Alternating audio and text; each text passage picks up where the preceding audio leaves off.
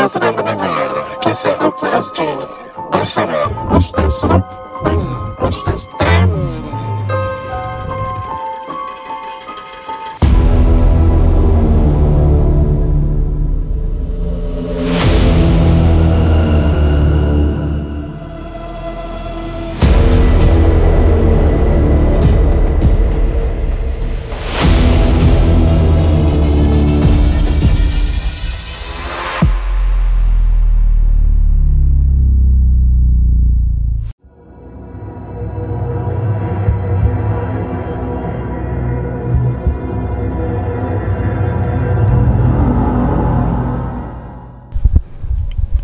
Assalamualaikum warahmatullahi ta'ala wabarakatuh. Bersama saya Rukunduddin Zainur. Tami Khamsani. Anda sedang mendengar rancangan Kisah Ruqyah S G. Para pendengar Kisah Ruqyah S G, apa khabar anda semua? Jangan lupa subscribe YouTube channel kita Kisah Ruqyah S G. Kita akan live setiap hari Ahad pada jam sembilan malam hingga ke sepuluh tiga puluh malam maksimum. Eh?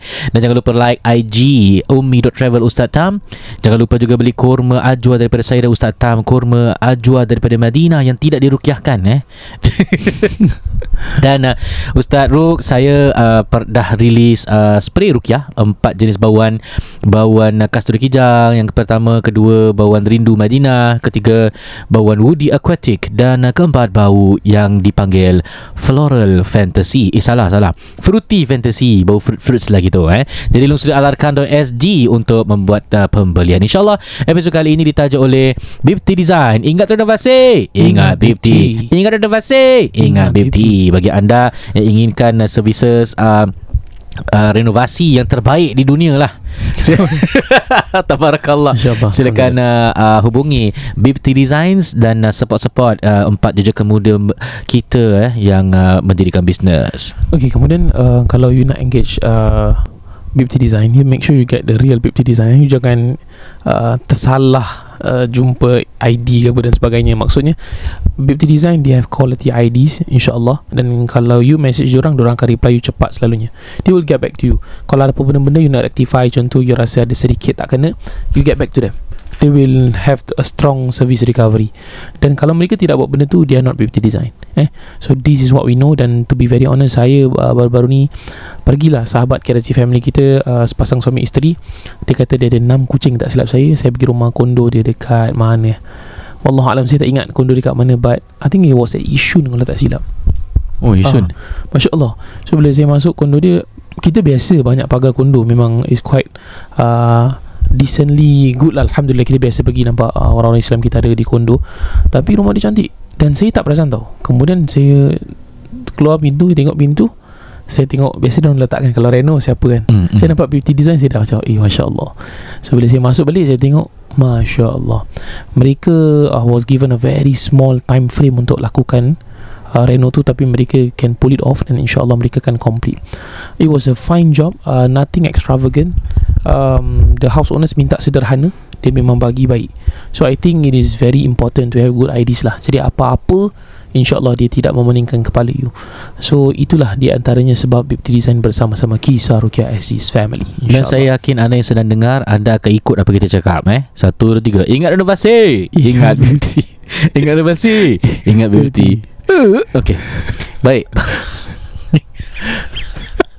Para pendengar Kisah Ruqyah S G, insyaAllah yeah. uh, kita teruskan. Jadi ada dua kongsi kisah. Cerita dah agak seram tu sebab saya letak warning kisah seram melehit.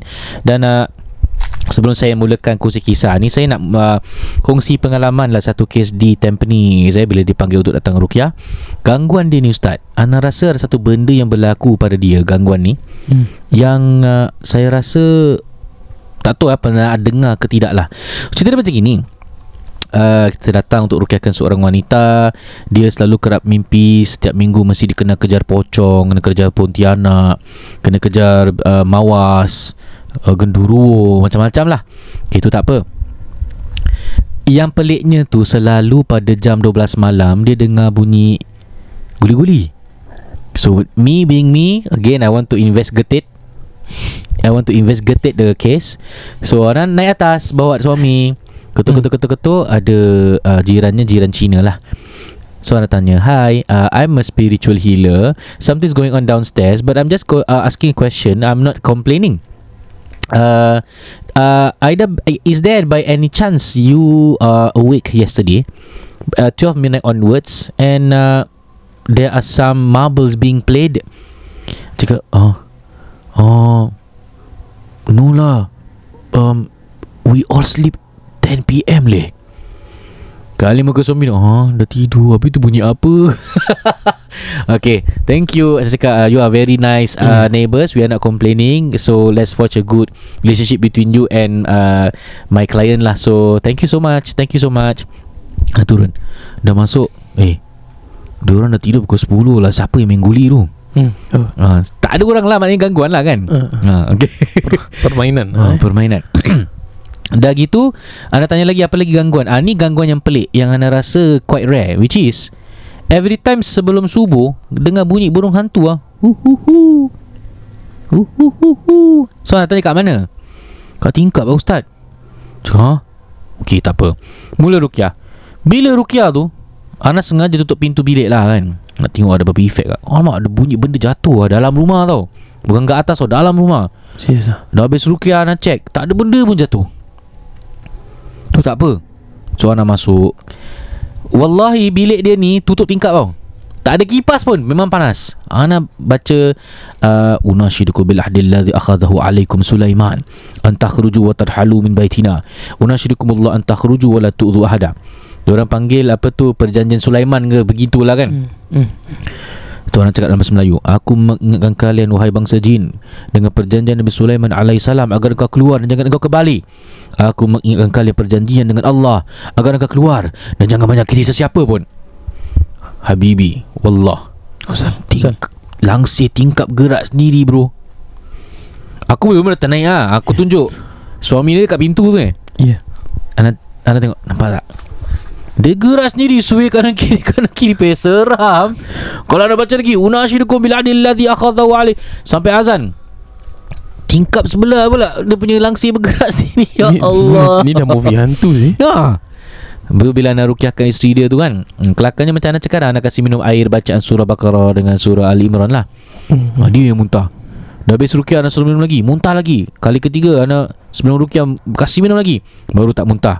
Anda cakap, ustaz, memang normal ya lepas ruqyah ni kepala rasa pening-pening dan rasa macam uh, semut-semut lah kat tangan saya. Cakap, ah, yes, uh, banyak ulama dah terangkan itu menunjukkan kalau keluarnya gangguan. So semoga lepas ni insyaAllah tak ada apa-apa. If I don't hear anything from you after two weeks, insyaAllah bermakna dah tak ada gangguan lagi lah. Anda cakap macam itu. hmm. Hmm, So itulah pengalaman sebelum kita mulakan dengan kongsi kisah. Okay, saya rarely uh, kongsi pengalaman, tapi saya teringat hmm. pasal Ustaz Ruq kalau cerita. Ustaz Ruq hmm. dia very systematic, dia structured, dia letak-letak. Saya selalu, insyaAllah aku ingat di kepala, jumpa nak rekod je semua lupa. Okay, hmm. uh, ni dua eh. Satu di Mansling, uh, this one uh, Mansling punya rumah jambu lah, Woodlands punya jambu. I think you tahulah eh dia, dia hmm. mana. Masya Allah, tabarakallah. uh, She's a regular client, dia baik dengan kita. Masya Allah, dia banyak support saya ujung ke ujung. Family dia semua memang Masya Allah, tabarakallah lah. um, So uh, kejadiannya macam-macam tau. Okay. hmm. Panjang cerita lah. Dia every time ruqyah, kesian, kadang-kadang muntah dan sebagainya. Dan beliau juga seorang yang belajar agama, cuma kadang-kadang diuji. Bila saat dia diganggu, dia susah nak solat, dia susah. Dan sedangkan orangnya bukan tak solat, orangnya memang ibadah. hmm. ha. Dan dia pun sedang uh, dan telah pun menghafal beberapa ayat ruqyah. Okay, in short, uh, saya sampai di rumah tersebut. Saya sampai je, Uh, saya, saya tahu tau, saya nampak pintu dia. Oh, Masya Allah. Dan saya tengok nama Instagram dia, saya tahu. Pasal saya punya booking sistem ada nama Instagram. So saya kenal lah, dia kira kawan lah, dah jadi macam kawan, family friend gitulah. Sekali sampai masuk dalam rumah dia, saya minta ke tandas kerana saya rasa tak sedap lah, tak sedap hmm. badan. Sampai tandas je, hidung saya terus jojos darah. Hah? Uh, tu menitik banyak, berdarah. Ah, kemudian saya dengan sahabat saya Saiful. Saiful ni uh, dah setahun dengan saya lah, ikut saya ruqyah ni. Dia pun uh, antara Islamic Values di ruqyah. So saya terus ambil gambar desain dia. Saiful, anta minta uh, family tu tisu sekarang, hidung tengah jojos tak stop ni. hmm. Kali dia bawa, dia bawa tisu kat toilet tau, kira saya WhatsApp WhatsApp dia minta. Okay, cut it short, ruqyah Saiful bacakan semuanya. Dia baca semua. Saya cuma baca Fatihah, dia baca lain yang lain. Sekiranya saya tengok lah, kira saya macam so-called mentorship lah, kononnya lah, kita sahabat-sahabat. So dia dah bawa cantik bacaannya, Alhamdulillah, dah bawa-bawa sekali. Dalam muntah, muntah, muntah, muntah. Ruk, aku yang tak kena gaya, Ruk. Huh?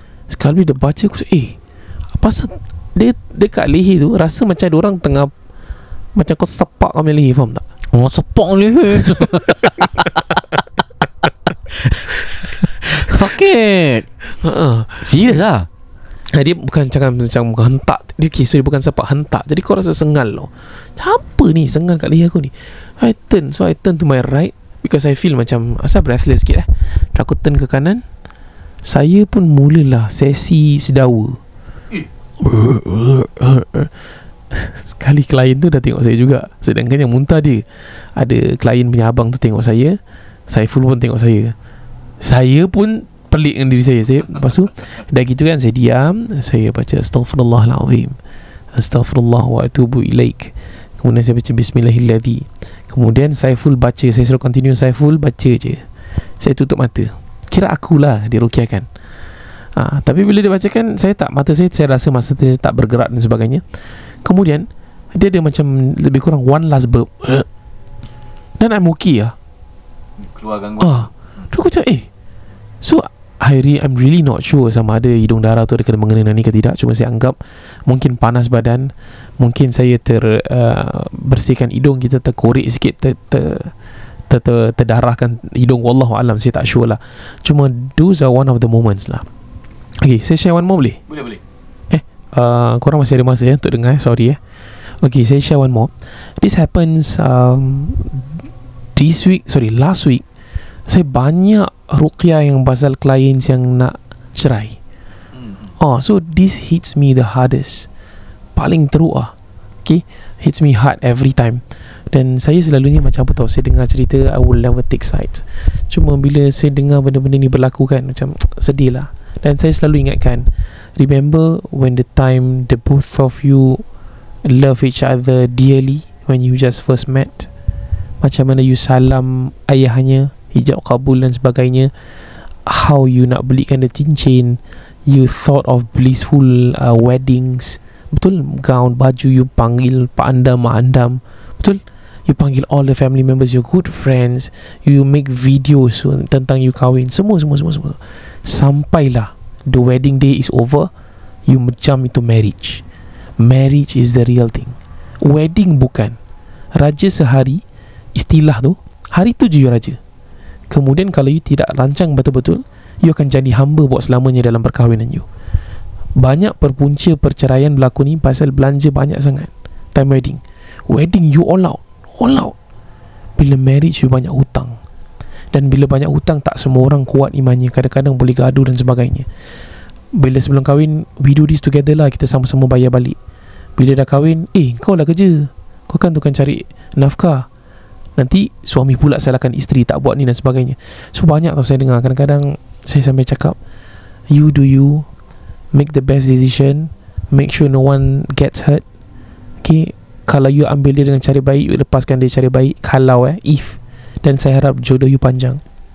Kemudian saya cakap, uh, apa-apa pun, kalau you ada anak, you nak bercerai, make sure anak you must not be the victim of your separation.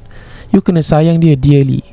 Dia perlu ada ayah dan ibu dalam kehidupan dia, must, it's a must. Okay, ni menjadi kewajipan seorang ayah dan ibu yang sudah bercerai, dan anaknya ni dia kena jaga dengan sepenuh hatinya. This is very important. Uh, kemudiannya kadang-kadang bila saya cakap tu, diorang tengok each other tau, macam diorang signal yang, ha kan kau buat benda ni kan, ha kan kau buat benda ni, sama suami isteri. Dan saya so remind macam, I'm here as a friend, not as an ustaz. I'm not a counsellor, I'm not a psychologist. Saya bukan ambil qadi pun, dan I do not want to be one pun, pasal stressful. uh, Saya cuma cakap, saya bagi nasihat ni if it helps. If it doesn't, saya doakan. Kemudian saya cakap dia, please do not listen to toxic third party. Toxic third parties are the worst. Mereka akan bagi you nasihat-nasihat yang tidak perlukan. Dia akan uh, memberikan bara api. They will incite hatred and fitnah dan sebagainya. Kecuali close friends and beloved family members ataupun your teachers yang memberikan you nasihat, you boleh take into account, but decision, the ultimatum is yours, not them. Boleh? Tapi please dengar pandangan orang lain. Kadang-kadang pandangan kita ni macam tak berapa tepat lah kadang-kadang. Boleh? Saya doakan pasangan-pasangan yang buat rukiah dengan saya, Nusak Ruk, yang melalui perceraian, we hope that rukiah is not just your last resort.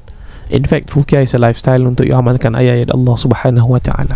Itu word of the day, rukiah is a lifestyle eh. Baik. Oh, ya. Boleh buat t-shirt tau. Rukiah is lifestyle. Kena zimi t-shirt eh. Wah. Nanti ustaz-ustaz ini hanya menjual barangan-barangan ini untuk mendapatkan keuntungan, keuntungan duniawi. Ya, semuanya ustaz-ustaz ini tidak boleh mengambil duit. Ya, menunggang agama semuanya. Lepas tu uh, diorang tanyalah, macam mana ustaz-ustaz nak buat duit? Ustaz-ustaz perlu uh, melakukan uh, orang kata berbisnes, ya, dan ajar agamanya semua secara percuma. Ni saya dengar. Bukan saya cakap. Saya nampak banyak dan orang semua tag saya, ustaz jawab, apa ustaz jawab. I will never respond to all this. Bagi saya it's not important. Kita Benarut fokus lah. We focus on our K S D family, yeah, our ibadah, our apa-apa yang baik lah. Eh, insyaAllah benda-benda tu ni semua hmm. kita tak main lah, InsyaAllah yeah. Cuma ingatlah, kalau kita nak ambil pandangan orang, dengarkanlah ada uh, kekata dia macam gini tau. Pandangan mata selalu menipu, pandangan akal selalu tersalah, pandangan nafsu selalu melulu, pandangan hati itu yang hakiki, kalau hati itu bersih. Pandangan hati itu yang hakiki, kalau hati itu bersih. Pernah dengar lagu tu? Pernah. Lagu Hijaz, ha, Nasyid kan? Ha. Nasyid! Aku semua tahu lagu Jangan Pandang-Pandang. Sorry, sorry. Sorry, tak kelakar. Sorry. Tak maaf, tak maaf, tak maaf, sorry, sorry. Walaupun Kisah Ruqyah, kita teruskan dengan kongsi kisah dua ya, cerita yang akan dikirimkan kepada uh, daripada anda kepada anda. Saya mulakan, Antan mulakan dulu. Iya, daripada ah tak boleh sebut ni namanya. Yang awal eh, awal sekali. Jangan pandang-pandang. Ni. Ni. Ah betul. Ya. Okey, bismillahirrahmanirrahim. Ikizah. Salam Ustaz Ruqyah. I hope you are able to share my story. If you do, bagi tahu saya which episode. Honestly, till today, I'm still traumatized by it. Benda ni berlaku setahun yang lepas di tempat pekerjaan saya. Dan saya juga a full-time student, Ustaz. And I have night classes almost every day. So, moving on with my story, it was a pretty normal week. Uh, I work from eight to five, then straight class seven to ten. Um, Alhamdulillah, I enjoyed my late long bus rides back home from school. It was the only time that I can plug my AirPods and just listen to some songs, and this is just to calm myself down and to feel relaxed after a long day. So Ustaz, I got home about eleven twenty p.m. and it's a habit in my household uh, to bathe whenever we came back home. Maksudnya lepas balik kita mesti mandi. Mandi lah Ustaz. I showered, ate and studied uh, for a bit till three a.m. in the morning. The latest that I have to hit to bed is three a.m. as I have to get back up at six a.m. in the morning. Means maksudnya saya tidur tiga jam je. Tiga jam eh. Macam mana su- susah sini Fengshan. Susah. I sleep alone and my door is always locked at night. So my bed is a queen size and I will always lie down on the right, in the middle. Maksudnya saya akan tidur ke kanan tetapi di tengah-tengah katil. Okay. And I do not know what time uh, it was, but I was halfway sleeping. And suddenly I felt a sudden, I don't know how to pronounce it, ra- something rummaging. Rummaging under my pillow, macam orang cari benda ataupun cari sesuatu. Hmm. I was thinking to myself, who could it be? It cannot be my brother, because he will never come into my room without my knowledge or my permission. And it can't be my parents, as they will knock and call my name. Eee. And Ustaz, K R S G and K R S G family, my door is locked. Okay, Eee. my door is locked. And tell you what, I continued sleeping, telling myself that maybe I was thinking too much, and my mind was probably playing tricks on me since I was too tired and exhausted. So I was sleeping on my right side, and a moment later, someone tapped onto my shoulder. Ih, seram apa tengah tidur orang tap eh? As though he was calling me to wake up. Astaghfirullah. Bangun. Bangun. Kau aku yang terkejut. Kau punya sorry back. I got scared and I told myself not to be curious and do not open my eyes. The tapping lasted for about two to three minutes and I finally decided to turn just to make sure that I was alone in my bed. Now that I'm on my left side, a second later I felt something pressing down on my right shoulder. Macam orang leaning on me. Presence was felt really close to me and I felt a hot breathing on my right temple. Temple apa? Kepala. Kepala belah hmm. kanan eh. Hmm. And whis- and and that thing is whispering into my ear.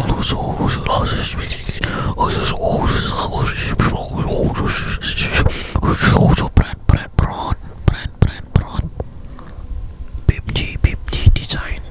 Ingat renovasi. Ingat Bilby. Sambung, sambung, sorry. It is something but it wasn't clear. I was hugging my teddy bear. I tried moving my hands and legs, assuming that maybe I'm experiencing sleep paralysis. Ustaz, no lah. Saya masih boleh gerakkan badan saya. I quickly tried to find my remote to turn on the lights. Bila saya buka lampu dan saya duduk dengan tegap eh, secara orang kata serta-merta, I started panting to catch my breath and I was shaking. Kemudian saya keluarkan iPad and turn on some surah. And I positioned myself at the corner, so saya boleh nampak uh, lensa yang lebih jelas apa yang ada dalam bilik saya tu. Ustaz, saya tidak tidur sampai enam pagi. I stay awake and keep looking around my room. I felt uneasy and I was super exhausted, and the next day I didn't have enough sleep. Saya tak boleh lupa benda ni. Then it only happened that night. Till today I do not know what it is. And maybe, just so maybe something followed me back home. And this is just my my assumption. Jadi selepas seminggu, my mom was mentioning about how he saw, how she saw um, macam sosok kelibat di luar biliknya. Lebih kurang jangkauan masa yang sama saya lalui benda tu. But alhamdulillah, that was my first and last experience. Itu saja ya. Oh. Oi, ni seram sih. Aku nak tidur jadi seram ni sekarang ni. Mungkinlah yeah. eh ada benda yang terikut pasal selalu balik malam kan. Wallahu taala alam. alam ya. Okey, kita mulakan dengan kisah kisah kedua. Saya Betul. sampaikan. Bismillah. Assalamualaikum Ustaz Tam dan Ustaz Ruq. Nama saya Sarah, bukan nama sebenar. Dan saya ingin mengkongsikan satu kisah yang pernah dialami. Sejak kecil waktu tu, saya sekeluarga tinggal di Woodlands. Dia dah sebut dah blok berapa? Mana tengok blog ni dekat dengan blog lapan ratus lebih. Kau pergi cakap eh? Tapi tadi cakap manalah. Ha, okay. Manalah. Tinggal berapa saya tak nak cakap eh? Cakap ya. Bila baru tinggal situ, kita ni one of those few families yang tinggal di situ. Pada waktu tu saya berusia mungkin lima ke enam tahun, saya tak ingat. Dan pada waktu tu saya tinggal situ sampai darjah dua. Selama tinggal di situ ustaz, uh. selalu ternampak-nampak benda. Kadang-kadang saya boleh nampak ada manusia-manusia yang panjat railing dan terjun ke bawah. Tapi bila saya tengok kat bawah, tak ada apa-apa pun. Eh, serius lah. Also ada vanishing black cat, eh, kucing hitam yang muncul tiba-tiba. Tapi bila terjun daripada wall, tiba-tiba hilang. Kat depan pintu rumah tu selalu dengar ada orang beri salam, Assalamualaikum. Tapi tak ada orang. And once I wanted to take something from my room, but I was too short to switch it on. I saw ada sosok lelaki yang tinggi. Satu badan dia hitam. Dia ada taring ustaz. Eh. Sedang melihat dekat saya dari tepi katil. Ini semua pengalaman yang berlaku di dalam rumah itu. Tapi sepanjang saya ingat, rumah tu tak pernah dipanggil ustaz ke atau apa-apalah. Bila kita pindah lagi satu rumah dekat Woodlands ustaz, rumah tu dah mula kronik. Dah apa? Ini tak cerita pula. Saya dah m- mula nampak-nampak sering ustaz. Saya nampak tak benda-benda yang pelik ustaz. Sampai naik takut saya. Saya nampak pocong. Saya nampak perempuan rambut panjang di dalam bilik abang. Saya nampak lembaga hitam mata terbeliak dekat bilik mak saya. Then uh, one of the things I saw in the house, semuanya menyeramkan. Again, I don't remember kalau rumah tu kata orang tu dirukiahkan lah. Iya. Yeah. Kita pun pindah selepas sepuluh tahun. Pindah ke Yishun. Alhamdulillah, kat situ penampakan tu taklah banyak sangat. Saya bermula tahu baca Ayatul Kursi dan buka surah-surah di YouTube kalau ada rasa yang tak selesa. Tapi saya ingat ada satu waktu tu saya ter, uh, sedang sakit. Sampai doktor tak boleh diagnose saya apa-apa pun. Selalu demam panas dan muka selalu pucat. Saya pergi ke rumah nenek dan rumah atuk, dan atuk baca-bacalah sikit tu saya.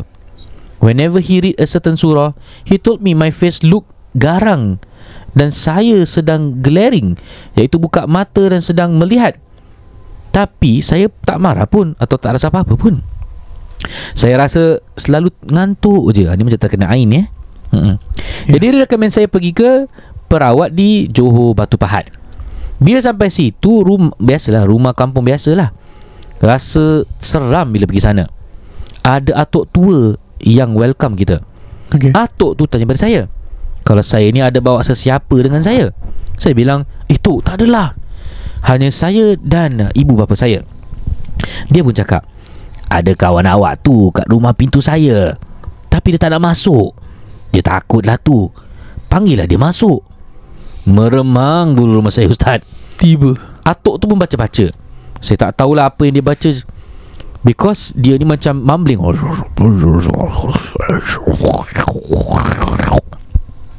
Dia urut kedua kaki saya dan gosok-gosok ibu jari kaki saya dengan minyak merah. Saya nak tahu dia lelaki ke perempuan ni ya? Yeah. Eh, nama Sarah apa? Oh, perempuan. Perempuan lah. Hai atuk. Atuk urut-urut kau eh. Ha, alamak. Okey. Okay, tak apa. Jadi saya sambung lagi. Bilang dia urut-urut kaki uh, ibu jari kaki saya dengan minyak merah. Saya tak rasa apa-apa pun actually, Ustaz. Dia pun ada lap muka saya dengan tangan dia. Dan bila dia lap dekat kaki, dia tarik ibu jari dan uh, keluarkan clear glass bottle. Seakan-akan dah tangkap benda tu menggunakan tangannya dan masukkan ke dalam botol. Dan kemudian tutup dengan cork. Cork eh? Cork, cork tu apa? Yang kayu tu eh? Ya, yeah, hmm. yeah. Dan dia tunjukkan saya apa benda dalam botol. Ustaz, saya tak bohong. Tapi saya nampak ada benda hitam. Dia macam asap bermata hitam kecil dalam botol tu. Atuk tu kata ada orang menghantar sihir pada saya. Tapi dia dah keluarkan makhluk tu dan tuannya tidak akan lagi kacau saya. Dia berkata dia tahu siapa yang hantar, cuma tak boleh bilang saya. Okay. Ustaz, saya betul tak tahu apa benda tu semua. Harap terangkan pada saya. Extra story. Cerita ni saya cuma inginkan advice je Ustaz. Kalau nak share boleh, kalau tak nak pun tak apa. Terima kasih. Jadi aku share. Saya angkat, saya angkat tangan dulu. Okay, um, semua tu apa yang dia cakap tu saya, okay, saya tak nak macam komen lebih tau. Cuma saya last one, bila dia kata dia, dia, bila beliau kata beliau tahu siapa yang menghantar, saya menolaknya. Dan saya akan klasifikasikan beliau sebagai red flag. Uh, setuju tak setuju ni antara pandangan saya lah. Eh, dia boleh tahu siapa hantar. Out, out, out, out. Ini dalam amalan-amalan ruqyah para ulama saya tak pernah dengar. Saya tak pernah nampak satu jalur pun mengatakan ada ilmu macam ni. Tak yeah. pernah, not even once. Mm, yeah. Dan ni kitab ruqyah daripada ulama yang dulu ataupun kemudian sampailah pada yang sekarang. Uh, mutaakhirin dan mutaqaddimin. Tak ada. So benda ni memang tak ada sandaran langsung dan benda ni commonly heard selalu dalam orang-orang Melayu kita je. Ha, orang Melayu kita je cakap benda ni selalunya. So, tangkap masuk dalam botol. Ya. Balik-balik kat depan pintu ni pun standard juga. Wallahu siapa alam. Tu? Dia boleh jadi macam ni eh. Boleh jadi kalau dia pun ada jin. Dia pun cakap, you know, eh jin, nanti aku ada customer ni, kau pergi duduk situ eh. Okey, kemudian dia cakap, "Ah, siapa tu?" Padahal tu jin dia juga. Betul cakap jin tu. Okey, nanti aku nak rawat orang ni. Kau masuk dalam badan dia lah, nanti aku keluarkan kau. Kau jelma sikit lah, jadi apa, jadi asap ke apa, kau masuk dalam botol. Nanti kau nampakkan dalam mata budak ni yang dia nampak engkau. Okay? Berkemungkinan banyak modus operandi tukang dukun adalah seperti itu. Jadi berhati-hati bila anda merawat dengan perawat. Wad, wad, wad, wad, wad, wad, wad. dan I did, uh, kita pernah berbual lah Ustaz dengan saya for quite some time, dan benda ni kita tak berbual secara jelas pun, kita just cakap-cakap sepintas lalu. uh, we believe that honesty is the best policy. Biar kita jujur, jangan bohong-bohong orang yang membayar kita, betul? Dia bayar kita dengan duit hard earned money, duit yang dia kerja keras, dia simpan, dia percaya, dan mereka mengamanahkan kami. Contoh, dia bayar kita, bukan kita paksa tau. Maksudnya atas perjanjian, okay, kita nak Ustaz Ruq, Ustaz Tam buat, uh, kita bayar, you buat your very best. Okay, apa yang you dah belajar selama ni dan sebagainya, pengalaman, bismillah. Dan ada tak ada, kita akan cakap jujur. Dan ada orang tak berapa senang bila kita jujur. Dan some people were, they were expecting us to say things like that. Ah, benda ikut balik siapa hantar Ustaz tahu, Ustaz boleh scan, um, ini siapa, apa nama jenis jenis macam mana. Kita, we don't do all that. Kita tak ada gebang-gebang, kita tidak mahu bohong-bohong, kita tidak mahu berpura-pura, membuat onar, memfitnah. For me personally dengan Ustaz Ruq, kita keep it simple and tight. Kalau let's see dalam empat puluh lima minit you habis ruqyah, maka habislah, tak perlu nak drag sampai empat jam. Kalau contoh ruqyah you memang lama, dua jam setengah, tiga jam, maka memang begitulah jalur panjangnya ataupun jangka masa panjangnya. So kita akan cuba seamanah mungkin cakap apa yang kita nampak. Tajuk uh, topik hari ni apa? Ha? Tajuk dia something terbeliak. Hmm, hantu mata terbeliak ah. Ah, tadi yes. Mencerita kan. Okay, so ni, ni ni dia punya topik adalah hantu mata terbeliak. Hmm. Uh, just nak share sedikit. Uh, the word terbeliak, ter. Ter ni selalu kita berasan macam benda yang tak sengaja kan. Reaksi yang tidak sengaja. Ter means kita terbuat benda tanpa an intention. Jadi terbeliak ni is not the most accurate uh, imbuhan lah pada perkataan ni. So Ustaz Ruq cakap beliak, which is betul, ataupun belalak. uh, Dan kalau word yang lebih betul, hantu membeliak mata. uh, ni, ni dari segi bahasa lah. Dulu zaman-zaman belajar universiti kan. Sekarang masa belajar saya dah karat lah, tapi ni lebih kurang. Jadi kalau terbeliak ni dia istilah macam hairan ataupun terkejut. Takkan hantu tu terkejut kan sampai dia terbeliak. Jadi dia nampak orang, aku nak takutkan kau, aku yang terkejut. Kini kelakar.